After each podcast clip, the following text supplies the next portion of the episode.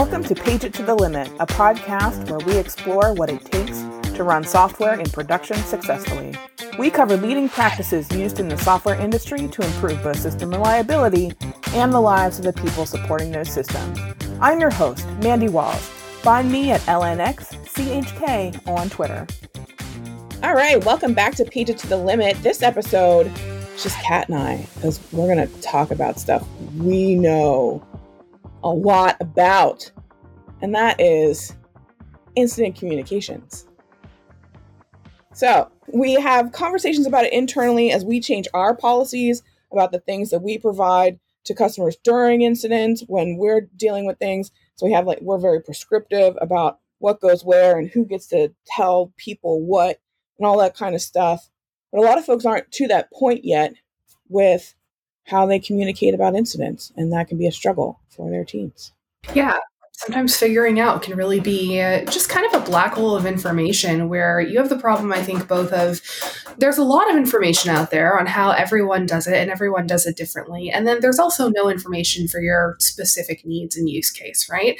There's a lot of tailoring. There's a lot of testing things out trying them failing saying oh well that didn't work and going back to square one for folks. And i think that we've both seen a fair amount of what that looks like. And so so we're going to get into a little bit of that. Absolutely. Let's start with internal communications. That's stressful enough before we even think about what we're going to tell anyone external to our organization. I know we have a lot of folks out there, like their customers might be only internal as well, right? So, talking to the rest of your organization, how those things go, and where you want to put all that stuff. So, at PagerDuty, we've got a combination of things. We have folks who subscribe to an actual set of services that sort of represent our big incidents. So if there's a major incident, there's a service that represents that, and you can subscribe to updates about that thing. So when we have a major incident that goes on, a bunch of engineering management, other folks will get notified that something is going on. Then we also have some hookups into Slack so that there's a Slack channel called like Major Incident Room, and you can hang out in there during an incident and you can sort of subscribe to that as well so that folks know internally. And that's more real time stuff. It's constant change. We do our scribing in there. There's a lot of stuff going on. So that can be sort of overkill for some folks too. Yeah, I think there is a problem sometimes with certain internal teams of too much information. So, for example, um, when I was on the support side of the house here at PagerDuty, we would often wrangle internal communications as well as external ones, right? And especially when you have new hires or new teams or even like new leadership on certain teams that don't necessarily where to go, know where to go, you tend to have a lot of folks kind of dipping into maybe those real time communications in the major incident room.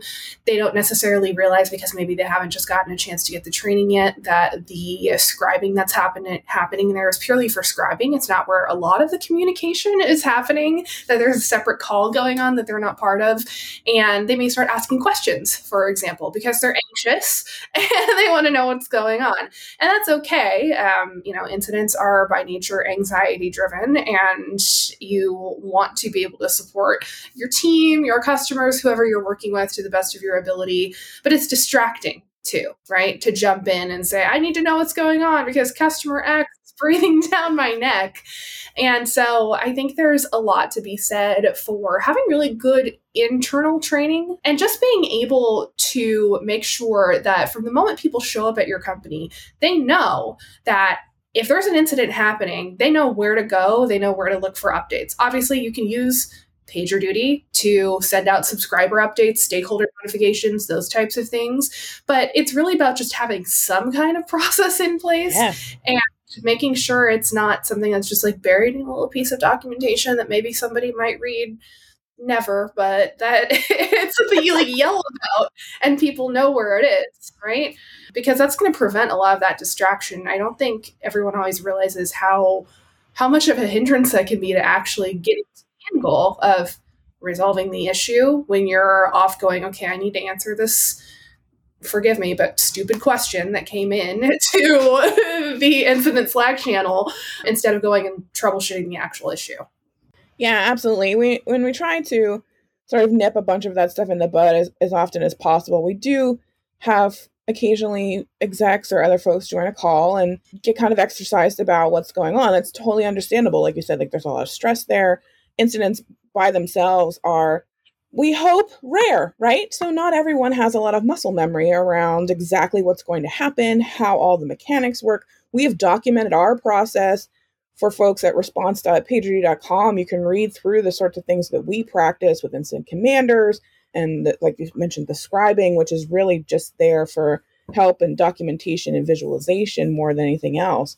And then just occasionally we have to sort of step in and someone comes in and starts asking a bunch of questions and derailing things, like the first question that I see is going to ask is, do you want to take over as incident commander? Like, do you want to run the call? And like, it's totally okay if you do.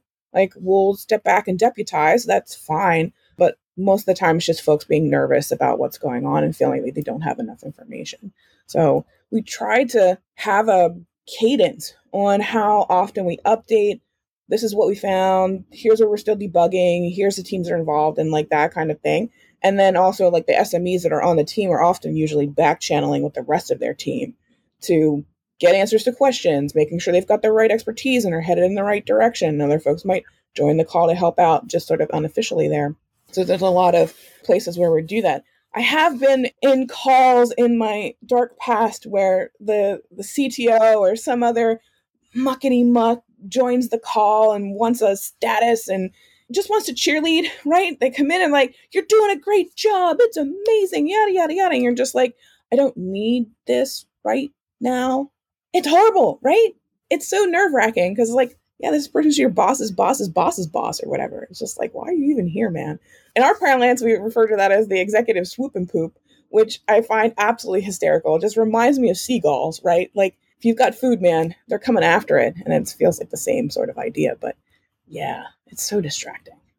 It's so distracting. And I think it's, you know, that person is always well intentioned if they're coming in, right? If they're asking questions, again, they're just anxious. They just want to know. They probably have someone else who's their stakeholder breathing down their neck, right? And if they think they're just cheering people on, they just think, oh, yeah, that's going to motivate them. That's going to make them feel so good. It's like no one feels good right now we don't want to feel good right now. We want to just deal this so that we can get to the end of it and go back to sleep or back to normal work, whatever it is. Uh, yeah, it's the worst. There's so much to be said for you were talking about like having cadences and also having SMEs going back to their team. I think there's a lot to be said for because we talk a lot about external process, but having just as strict of an internal process as you do external. So having just as well documented and baked out update cadences, really understanding when and how you communicate to people internally. And then also, I think not just putting the onus on one person, we do talk about having like an internal liaison as yeah internal comms person and you should you should have that one person but also not putting the onus on that person to be the only source of knowledge of what's going on in the incident for the whole company having those smes able to scale that information back to their teams as well so that if there's someone asking questions there are multiple places the information lives maybe it's in your team channels as well as the official update channel so if they're not checking the update channel. You know, we've all done that thing where we take a Slack channel and we just mute it and then we accidentally mute it forever and forget it exists. But if it's a channel you're working in every single day and you see someone who's maybe just cross posting an update from the updates channel or something like that, you're less likely to panic and go hunting for information where you're not helpful when you're doing that. Yeah, absolutely. And especially in the weird combination of distributed systems plus monolith that we kind of have here. Like there's a lot of things that have tentacles back into the monolith. So there's like a an interesting combination of teams that might have to get involved in a particular incident. So, yeah, yeah. having as much comms out internally is super helpful during the incident. Yeah, that's a good point. As your organization grows too. Like I remember when I joined Page in 2014 there were a number of small teams but like pretty much everybody was across two offices and so you could just walk over and be like what's going on oh my god um, and you can't do that anymore being able to scale processes out as your team and your company grows too you have to plan for that and you have to be able to think about that and that's another just kind of you know point in being able to scale out who is responsible for information as well. You can definitely have just one person responsible for all of comms when your company is 60 people total. Yeah. Yeah. But when you're, you know, five, six times that amount, you really need to think about what that looks like in terms of scale and how how it grows with your volume too. Yeah, definitely. And then layer on top of that external communications. And this is the part I think people love to get super spun up about. Like, what are we going to publish? Where are we going to put it? How often is it going to go there? Do we also put it on all our social media and like have all these other additional questions for like how do you communicate best with the users that are impacted without upsetting the apple cart for absolutely everyone who might not be impacted right? Uh, especially if you've got a feature that only affects a certain number of folks. If you put out a, an all points bulletin everybody's like should i be seeing this? What's wrong? I, I don't see it. Is that a problem and kind of freaking out as well. So there's a balance to find and being as specific as possible while you're still trying to figure out what's wrong without freaking everyone else out too. Yeah, there's something that I wrote down a couple weeks ago about assumptions in incident communication, and it's like it can go both directions. It can go in the direction of assuming that your audience is sitting in your stack all day, every day, and they know exactly what's going on, and every yeah. silly internal term. Everything that you refer to internally is going to scale out to them, right? So you might assume that they understand all of the naming of your internal tools, all the naming conventions, that language that is really spoken only by people who work at your company, tools that deliver parts of your services, code names you have for launches that are coming up. Right engineering team names or even better freaking acronyms right all of those things because you work at the company, it's so baked into your language and core of what you're thinking about day to day that it's really tempting to write messaging that uses those things. And then when anyone outside of your company reads it, they're like, "What? What? How did we get here? What?" Yeah. yeah. Right. And then there's the other side of it too, which is assuming that your audience is stupid and they don't know anything and then just not telling them enough. And yeah feel like I see a lot of both sides of those camps, and it's really hard to finesse the happy medium in between the two, where you assume that your audience are intelligent human beings who use your product and therefore have some understanding of it. But they're not in your back end day to day. And they're not in your team rituals and the silly acronyms and names that you make up to make your work interesting and fun day to day either. Absolutely. Like the product naming part of that is already hard enough. And then if you're doubling up on names internally of the things you're also calling things when you ship them to your customer, like that's going to cause a lot of confusion. Like we have the problem just kind of naturally, like we've got integrations, but the word integrations means a lot of different things. It but does. for the users, they're thinking mostly about how a third party integrates with the service, and that's a very specific workflow. However, we've got a bunch of other things that sort of work the same way under the hood, but the customers don't necessarily have that viewpoint into it. So when we are talking about integrations, then we have to like deduplicate and figure out exactly what part of integrations we're talking about and which team actually knows that thing. And yeah, some of that stuff can get really confusing for people. So like our external comms have to be really focused on what parts do the customers actually know and what they can see and how it's going to impact them and not like Project Athena has taken a stack dump and we can't fix it right now. So, yeah, exactly. It's about the symptoms, right? Yeah. It's the symptoms that a customer is going to experience. They don't really care about how it got there or, you know, what the, if I'm going with the analogy that I started here, which maybe I shouldn't, but the, you know, what the specific disease is or what medications are going to treat it. They care about the symptoms and how do you make it stop. Yeah. And that's what you need to focus your comms on. What are they going to experience in the product itself?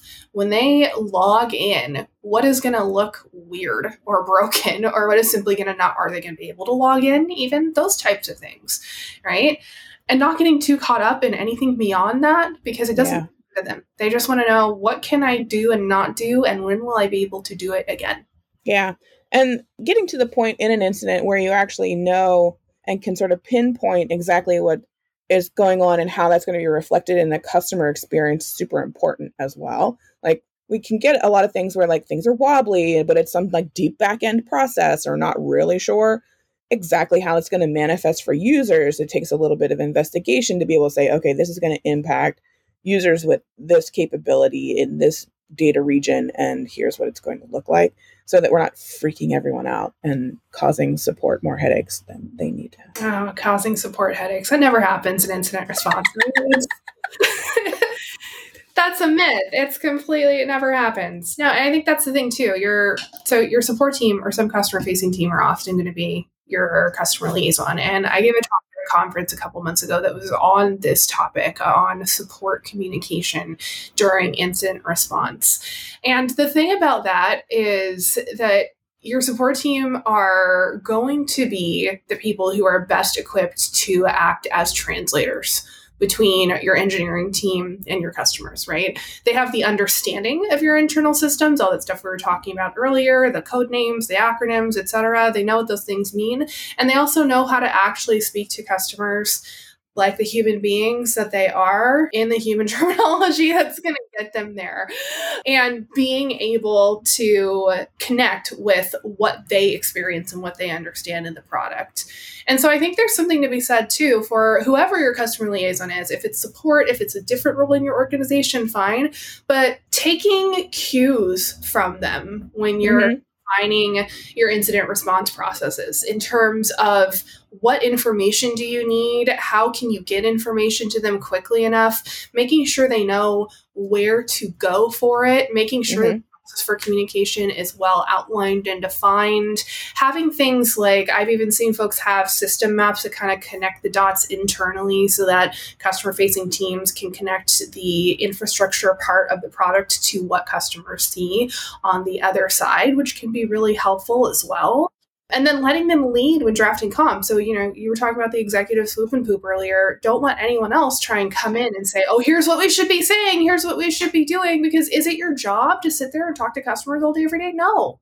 If it's not, step down, relax a little bit, and let the person whose job it is at least come up with the first draft. And, you know, the incident commander should be reviewing that for accuracy. The SME should have input on here's a detail that we think should get passed through.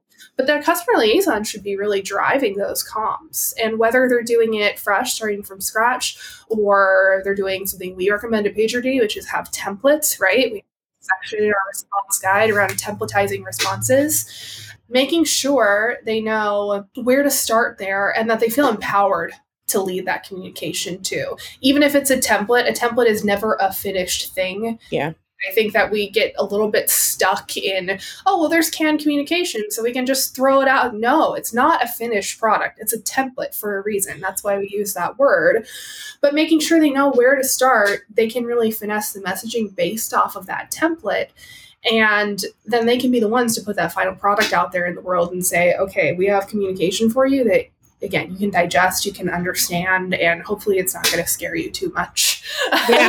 when you see that something's going on with our product yeah absolutely and especially for incidents that aren't long running like there's probably no reason to get like your corp com people involved there is probably a point or like some catastrophic error that comes through where you're going to want to have your pr people your corp com people also yeah. muster to do more communications to an executive level or to the board or to the press or, or whatever, that is completely separate from the any call that is going on on the yeah. technical side to fix things, right? Like those folks should have their own that call. Yeah. Yeah. They got their own thing over there and can be doing that asynchronously while the SMEs and, and everyone else still runs the incident. So yeah. But I mean, if I'm even to put, I don't know if it's a hot take, but a, a take in there on PR communications or those long running incidents, someone from your customer facing team should still be involved there. Absolutely. Yeah, support leader or somebody, definitely. Yeah, it's probably not the person. Let's say you have a support engineer acting as customer liaison in the yep. incident itself, let them focus on that. That's one job. If it's a long running incident, hopefully you've also cycled through customer. Yeah, rotated. People a little bit of a break. Um, I had a friend recently tell me they're on a small team and they brought PagerDuty to their support team that they're part of. And they told me recently that they had a nine hour incident at their company and they were the only customer liaison on the call the entire time. And I I almost cried when I saw that because it just sounded so horrible. And oh, yeah. they're basically rolling out PagerDuty at their company for support and they're hoping to avoid that situation in the future, but it just sounded so, so rough. So, yeah, don't give your customer liaison anything else to do, especially if they're hanging out for nine hours on one right. incident. But have somebody from your customer facing organization, maybe your support leaders, maybe someone in your success team, again, someone who's familiar with your customers and talks to them on a daily basis, have someone in that conversation with the PR and comms teams too. Because if you leave them out of that, this is not to say anything against your PR and comms teams. They're probably wonderful and doing a great job, but they just don't know your customers as well. It's just a fact. And so you need someone who has those relationships who is going to understand here's what's going to resonate with people to balance out in the messaging with the higher level initiative as well. Yep, absolutely. I have definitely been on incidents like I was on one years ago where I had a wireless headset and it was one, one of those fancy telephone ones that hooked into the actual phone in the office. But like mm. I was on the outage call so long the batteries died. And like that's oh not. that just isn't fun either because then I have to no. be on speakerphone and be that jerk in the in the cubicle farm with it yeah. on speakerphone. So, yeah. yeah. nobody wants that. Work from home. It's great. So. Work from home. It's wonderful. Work from home and have someone to hand off to for God's sake. That's right.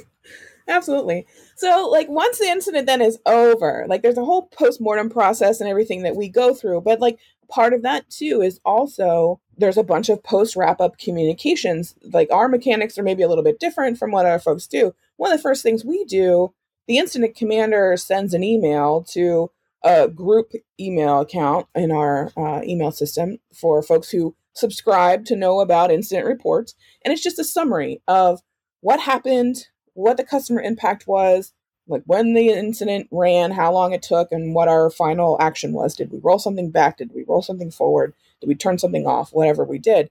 And then points them to what will eventually be the post-mortem report, which is an actual document in the wiki that then they can follow along as it gets added to. So other folks are then able to join in with additional information. If they had to drop off the call during the incident, they can come back to the incident review and add any information that they had in there. So we had then a document written about the, the component. And there's plenty of ways to do postmortems, and folks have lots of different processes, and there's lots of different templates and workflows for doing those. It's just kind of what we're doing right now. And then part of that will go to the public, which is also super fun. That's all. That's always part. right? That's always that's always the fun part. It's like, oh, look at look at what what bug crap crawled into this nonsense.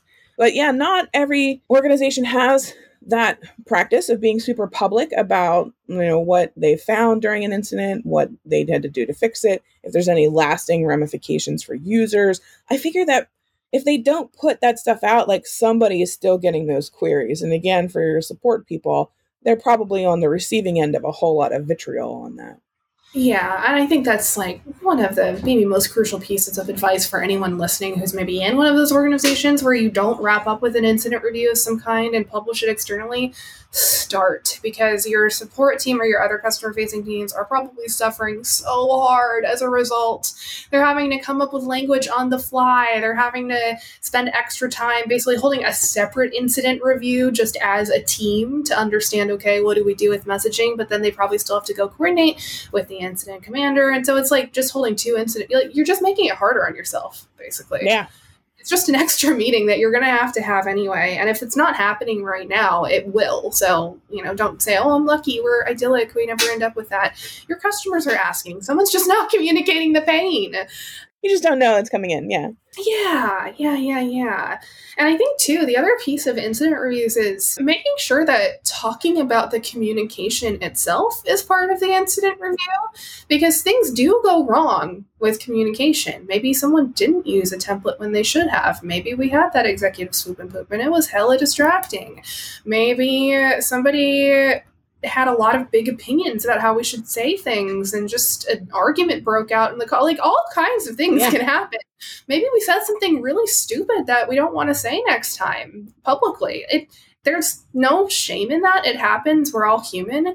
But you do have to talk about it in the call itself when everything's wrapped up and you do have to make sure that you understand where it's going next time. Yeah. You can have types of beautiful things come out of that. You could develop your templates out of mistakes. You can say, you know what, whatever we're doing isn't working. Maybe either the people who we have writing customer comms aren't the right people, or potentially we're focusing on the wrong things when we're writing them. That's your time to refine not just your processes for incident remediation itself, but for how you talk about it with the other human beings involved, whether it's internally or externally. Yeah, absolutely. Was there anything else that the people should know about? I think we pretty much covered it. I think that what we really want people to take away here is that it's an iterative process. It's never done. You're always going to learn from your incidents. Again, they're hopefully rare, but embrace them when the time comes. I'm grimacing a little saying that our audience can't see me, but I'm I, there's a little bit of a grimace because I just feel like it sounds hokey to say embrace this opportunity to learn things. Right. Gift, yeah in an incident call, we're all going, oh God, this sucks. Just the whole time. you're not looking for the silver lining when you're in the call, if we're being real. But we should. We should be able to look back at it and say, okay, here's this cool thing that we learned from this incident that yeah we didn't want this to happen in the first place but now we know about this vulnerability that we have or now we know that this process we're running just isn't efficient or now we know that we have a really easy way for maybe a newbie to accidentally break something with their yeah. first deploy maybe we want to fix that or write some documentation around it so it just never happened to anyone, right? Um, no, no, never. or maybe our comms practices are not refined. So it's really that it's a learning opportunity to be able to say, okay, here's how we're talking about things, here's how we're approaching them, here's how we're talking about them, and here's what we want to do better next time. And I think the big takeaway too is that if you think your communications practices are perfect, look again because you have an opportunity somewhere. There's something that needs a little bit of help and assistance. And if you're ever in doubt, go back to your customer facing teams. They probably have opinions, even if they haven't expressed them yet. Absolutely. Well, I hope folks find this interesting. I'll put a bunch of uh, links in the show notes because we do have lots of documentation about our process and some of our recommendations and things that we hope will get folks started. If you haven't been thinking about this or you've seen other folks do it and you're like, we should totally be doing that. How do we get rolling on it? What do we have to do? Well, Kat, thanks very much. Yeah, thank you. We'll let folks go. We'll wish everybody an uneventful day and we'll talk to you again in two weeks. Bye, y'all.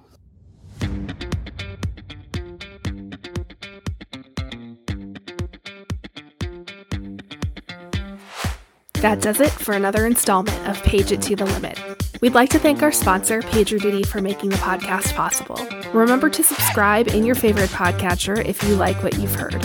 You can find our show notes at pageittothelimit.com and you can reach us on Twitter at pageittothelimit using the number 2. Thank you so much for joining us and remember, uneventful days are beautiful days.